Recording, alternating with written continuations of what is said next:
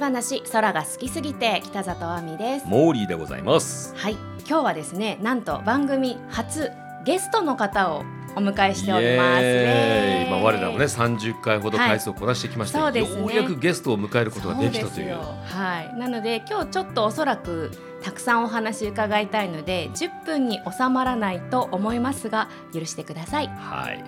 えー、最初の記念すべきゲストがですね実はモーリーと縁のある方で、うん、もうかれこれ10年くらいお付き合いがあるんですけれども空先案内人の高橋真理子さんお招きします高橋さんこんにちはこんにちは。よろしくお願いします。よろしくお願いします。はい、よろしくお願いします。空先というふうにねご紹介したんですけども、宇宙の宙に先と書いた空先ということで、高橋真理子さん、はい、あのこの空先案内人というのはどういうそのお仕事をする肩書きなんでしょうか？はい、はいあの基本的にはプラネタリウムでねお話をしているので、北里さんと同じ感じなんですけれども、えー、私はあちこち出かけてあの星空を届ける活動をあのしています。そして、まあ、特に、えー、私たちのプラネタリウムは、うん、あの宇宙の、ね、視点から地球を眺めたり自分たちを眺めたり命と宇宙のつながりをあの感じたりっていうところに重きを置いているので、まあ、あの宇宙の宙を使って、えー、空先っていう形であの肩書きを決めました。はいありがとうございます。もう高橋さんとにかくね天文界で非常に有名な方なんですけれども、うんね、あの、まあ、そもそも宇宙がどうやって好きになったのかとかねどういう活動をこう今やってらっしゃるのか時間をかけてねたっぷり伺っていきたいと思うんですがまず高橋さんの宇宙との出会いっていうんですかね、はい、どういったその経緯でこの宇宙の世界に飛び込んでいってきたんですか？はい。あのね、あのプラネタリウムやられる方とかは昔から小学生の頃からね星が好きでとかプラネタリウムが好きでっておっしゃってる方も多いんですが、えー、私はお恥ずかしながら別にそんなに特別 星のことを思ってた子供ではなかったんですね。うん、えまあ、でも高校生の時に、まあ、あの星野道夫さんという、えー、アラスカで写真をあの撮られたたくさんあの写真も本も残されていますけれども、まあ、その方の、えー、とあとオーロラを研究されているあの赤祖父先生というお二人のね対談の記事本当に短い記事だったんですけれども、まあ、それに何かこうピンとくるものがあって、うん、えー、オーロラとかアラスカというものに急激に憧れ始めたんですね。高校2年生か3年生だったんですけれども、はい、それからオーロラオーロラとかずっとオーロラのことを思いながらアラスカにアラスカに行きたい行きたいって思いながら、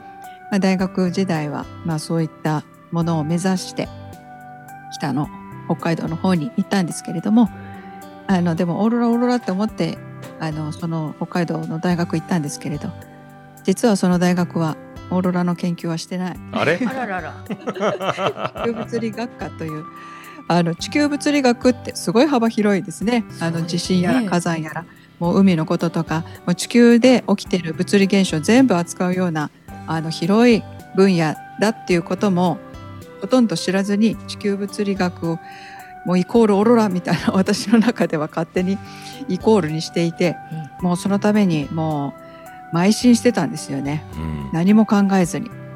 で本当に意気揚々と北海道行ったらいやうちはオーロラの研究なんかしてないなって言われて。4年間は自転車に乗って旅をして 過ごして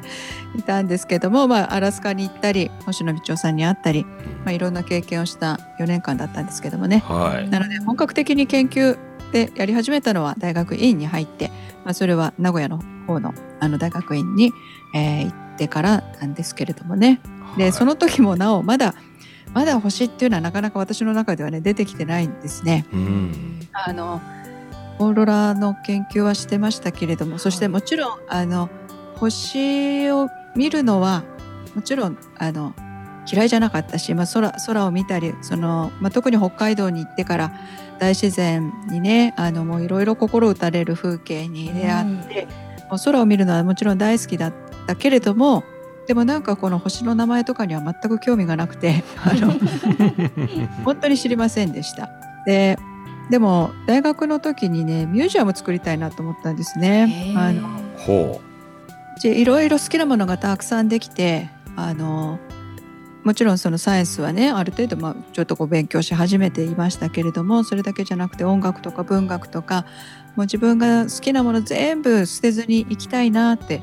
大学生の時に考えていてそうするにはどうしたらいいかなって思った時にそうだミュージアム作るといいなと思ったんです。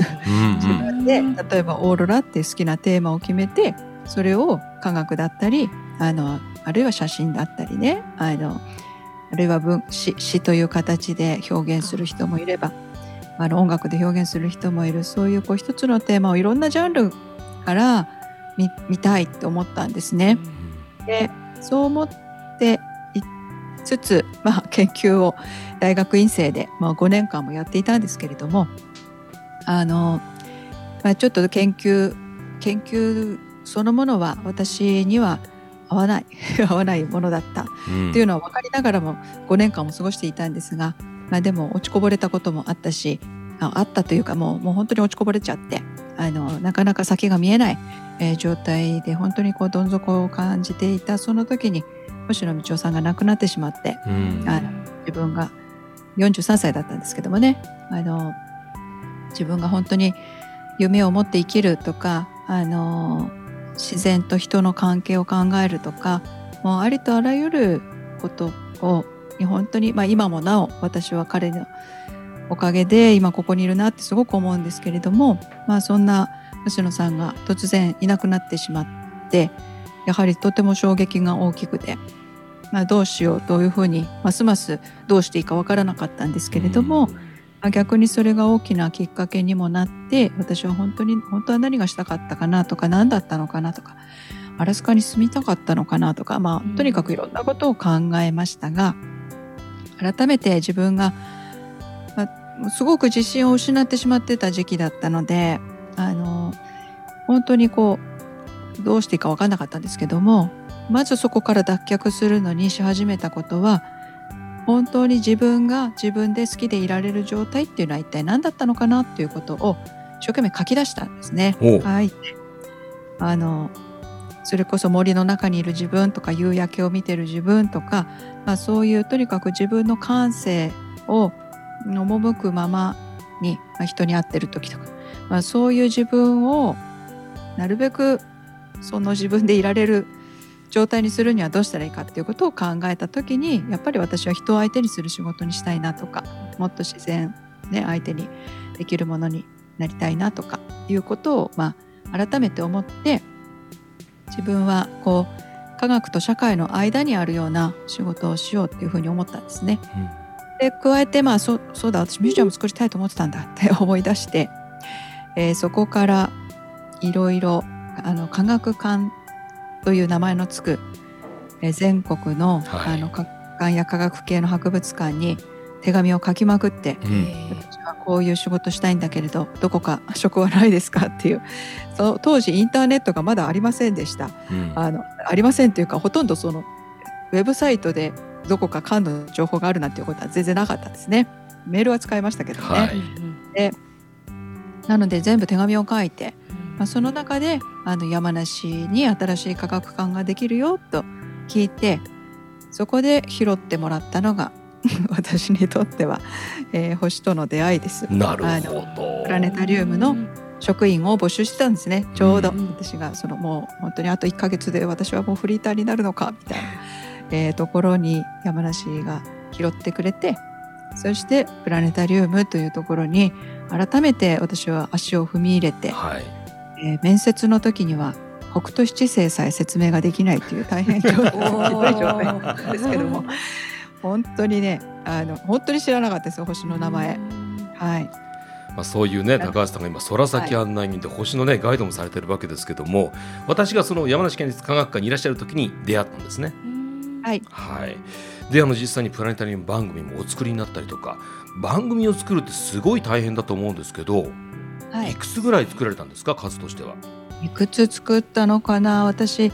まあ、科学館には1617年、まあ、いる中で番組はあの年間2本作ってた時代もありますので、うん、30はいってるかな、うん、全部作ってきたのはね。やっぱりそのオリジナルに取り組むっていうのは相当なエネルギーが必要だと思うんですが、山梨ならではのプラネタリウム番組ってあったんでしょうか？もう全部オリジナルでね、うん、やってましたね。あのまあ、山梨の話題に特化してということが大事というよりは、まあ、私はその山梨にゆかりのある人と一緒に仕事をするとか、うん、話題だけじゃなくてあのやはりここでここで働いている人があの地域の人たちのことを思いながらあのそこで企画するっていうことが、うん、あのそれって博物館の役割だと思ってたところもあるんですね。はい、なのでそこにはとてもこだわってやっていましたね。うんはい、テーマとしては本当に、まあ、星や宇宙っていうのはそんなにこう全部がローカルになるわけじゃないのでね、うん、あのそしてそそそこにそんなにこだわってたわけじゃないんですけれども、うん、はい、ゼロの状態からどうやって勉強されて、はい、その星のガイドができるようになったんですか、いやどうかな。いや勉強あのでも皆さんね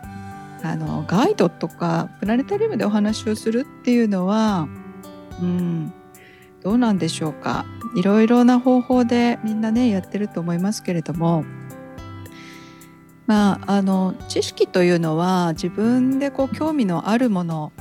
が先にあればどんどんついてくるかなと思うんですね。だからでもいいなと思っていてあのなのでまあそれを私が知識があまりないことの言い訳にしてるんですけれどもあのそれよりもプラネタリウムでお話をし始めた時に、私はどっちかっていうとうん自分が持ってた違和感の方が先にあったんですね。それは何かっていうとプラネタリウムの中でお話を聞く、えー、ギリシャ神話とかを私は子供の頃から何か馴染んでたわけじゃ全然なかったので、うん、どうも私とどう関係があるのかなっていうのを明確に教えてもらった記憶があんまりないんですよ。うん、あの最初から興味を持ってる人にはきっと面白いお話だったりするかもしれないんだけど私その話は私とどう関係ありますか？っていうことがずっとこう気になっていたんですね。なので私は何かその星っていうものがもっともっと人間にとって大きな意味があるんじゃないかとか、あの星を見ることがきっともっともっと何かあるんじゃないかと思って最初の頃から模索してた覚えはあります。はい、なので、うん、もちろんあのプラネタリウムの解説は見よう見まねで、まあ、他の、まあ、私たちはえこう科学館新しくできたところに入りましたのでそれがなくて、あの突然こうやるわけですけれどももちろん他のねプラネタリウム館の、まあ、いろんなことで学ばせていただいたんですけれどもいろんな技術も学ばせていただいたんだけれどもでもなんか常に私は何の意味があるのか誰のために何のためにこれは喋るのかっていうことをずっと思ってたかな。っていうふうに思います。そういうふうな中で、うん、いろんな人たちからその星を見た時の感じ方とか感想とかあのどんな思いで星を見るのかとか、でまあそもそもあのそのどんなことをね疑問に思うのかとか、何を知りたいと思ってるのかっていうことを一生懸命こう来るお客さんからたくさん聞いてきたんですね。でその中にすごく答えがあるなって思っていて。で、まあ、科学館始めた最初の頃に子どもの質問コーナーっていうのも設けたんですね、うん、それは紙に書いてもらって星や宇宙のこと知りたいこと何でも書いてって言って、えー、たくさんまあ開館の頃だったということもあってもう次から次へと質問が集まったんですね。もうそれはある意味私にとってのすごく大きな財産でした、うん、あのあだからそれに一生懸命答えていくっていうことがあの大事だなと思ったんですね。はい。まあ、それが一つこう番組のこうテーマにもなったし、うん、あのずっとこうなんていうかな自分の話をするベースになってきたなっていう感じもしますね。そういった来場者の方のリクエストでもってその番組を作ったとかもしくはそのイベントをやったってこともあったんですか？もうそればっかりでしたね。なるほど。私の記憶は企画っていうのはあのいかにそれをやるかっていうものでした。あのまあ、それの最たるものが「星紬の歌」というプロジェクトで、まあ、今もうずっと続い私たちにつながっているものなんですけれども、はいまあ、みんなが星を見上げた時に感じることを、まあ、言葉にしてそれでそれをつないで歌にしようって言って作った歌が「星紬の歌」なんですね。じゃあこの歌の誕生の背景を教えていただけますか？はい、あの宇宙連詩というプロジェクトがありました。あの JAXA が行ってたものなんですけれども、それはある意味こう便箋やあの紙を宇宙に 置いて、そこでその宇宙視点からものを考えて練習を作ろうっていうふうに呼びかけたものだったんですね。で練習というのはあの3行5行3行って言ってあの練習のスタイル大岡誠さんとか本当にこうあの谷川俊太郎さんとかが行ってたような、まあ、そうそうたる 詩人のあののやるこうスタイルだったんですね練習でそれを宇宙練習としていろんな人たちからこう集めて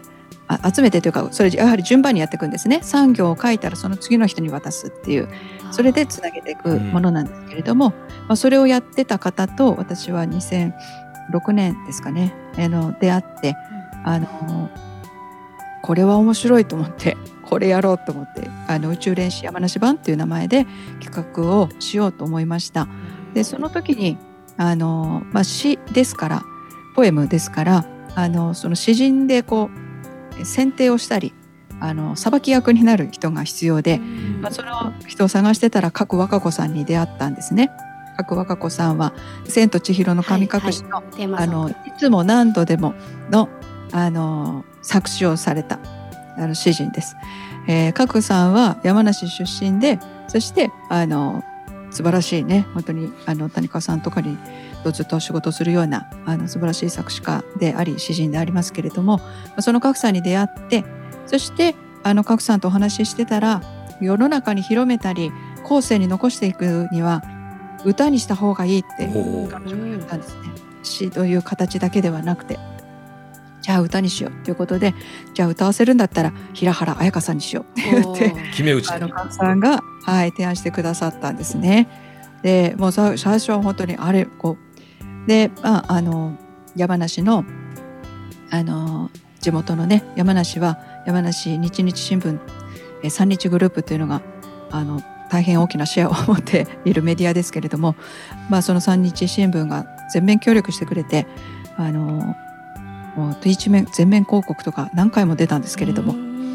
科学館は一銭も払いませんでした。すごい今からかもうないなと思いますあんなことはもう二度と。あでもそれぐらいなんかあのこう非常に面白い企画になってそして、まあ、何をやったかと言いますと、えーみんなでこうままずは賀来さんが1行目を皆さんに投げるんですね「空の青さが懐かしいわけは」という1行目を投げてそれに続く1行を皆さん考えてくださいね。15文字か6文字で考えてくださいね。っていうふうに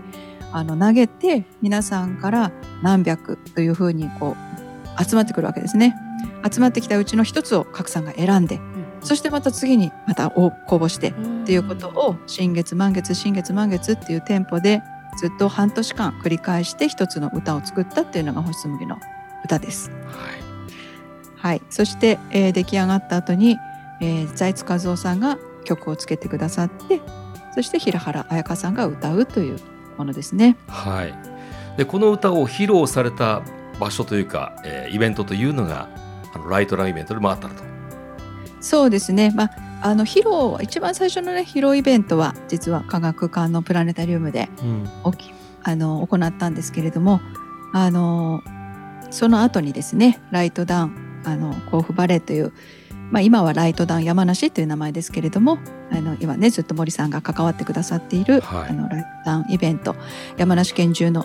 明かりを消してみんなで星を見ようというそういうあのイベントの第10回記念の時に、まあ、平原さんとあの宇宙飛行士の土井隆夫さんが来てくださってあのみんなで曇ってましたけどね 曇ってましたけどもう大イベントでしたね。ははい、あのそれが15年前です。はい。あの今年ね15周年なのでちょっと山梨で大きめの星紬の歌15周年イベントをやります。9月24日。森さん来てください。あ、わかりました。ご指名がましたね、はい。はい、ありがとうございます。このライトダウン、まあ甲府バレープラス山梨ですけども、このイベントについては簡単にご紹介いただけますか？はい、あのそれも科学館がまあできた、えー、年から始まったイベントなんですけれども、まあ、山梨、まあ、特に甲府盆地というところはぐるっと山に囲まれてあのなんていうか本当にこうすごい狭い盆地なんですね。なのでいろんなところからあの夜景が見やすいんですけれども、まあ、その夜景は結構明るくてあの宇宙飛行士の土井隆夫さんは甲府出身甲府の中学出身ででまあ彼があの第1回のスペシャトルのあの飛行に戻った後科学館が開館した年にいらしてくださってそこからあの甲府盆地の夜景を見た時にこれは明るすぎますね。って言ったんですよね。でまあそれを聞いた当時の館長があのそのライトダウンっていうイベントにしたらどうかっていうことを言い出しまして、えー、そこから始まったものなんですけれどもあのとにかくみんなで街の明かりをその日は1時間消してみんなで星見ましょうねという呼びかけをもう毎年毎年、えー、同じように 呼びかけてやっているイベントですね。それがねもう20年続いているという意味でもすごいと思いますけども、はい、やっぱりその県民の方の意識もだいぶ変わってきて宇宙好きは増えるものですよねおそらく。そうですねそうだといいなって思いますけどね、うん、まあ、どこまでちゃんと、うん、あの伝わってるのかなまだまだまだまだだなと思うこともいっぱいありますけれどね。はい、はい、あの今のところね高橋さんからこうなんか激動の人生前半という感じ聞いてましたけども、ねね。はい、山梨に来ていろんなことを始めて笑いの人生。いやライトダウンもやって、はい、歌も作ってっていう、うんね、亜美さんいかがですか？いやその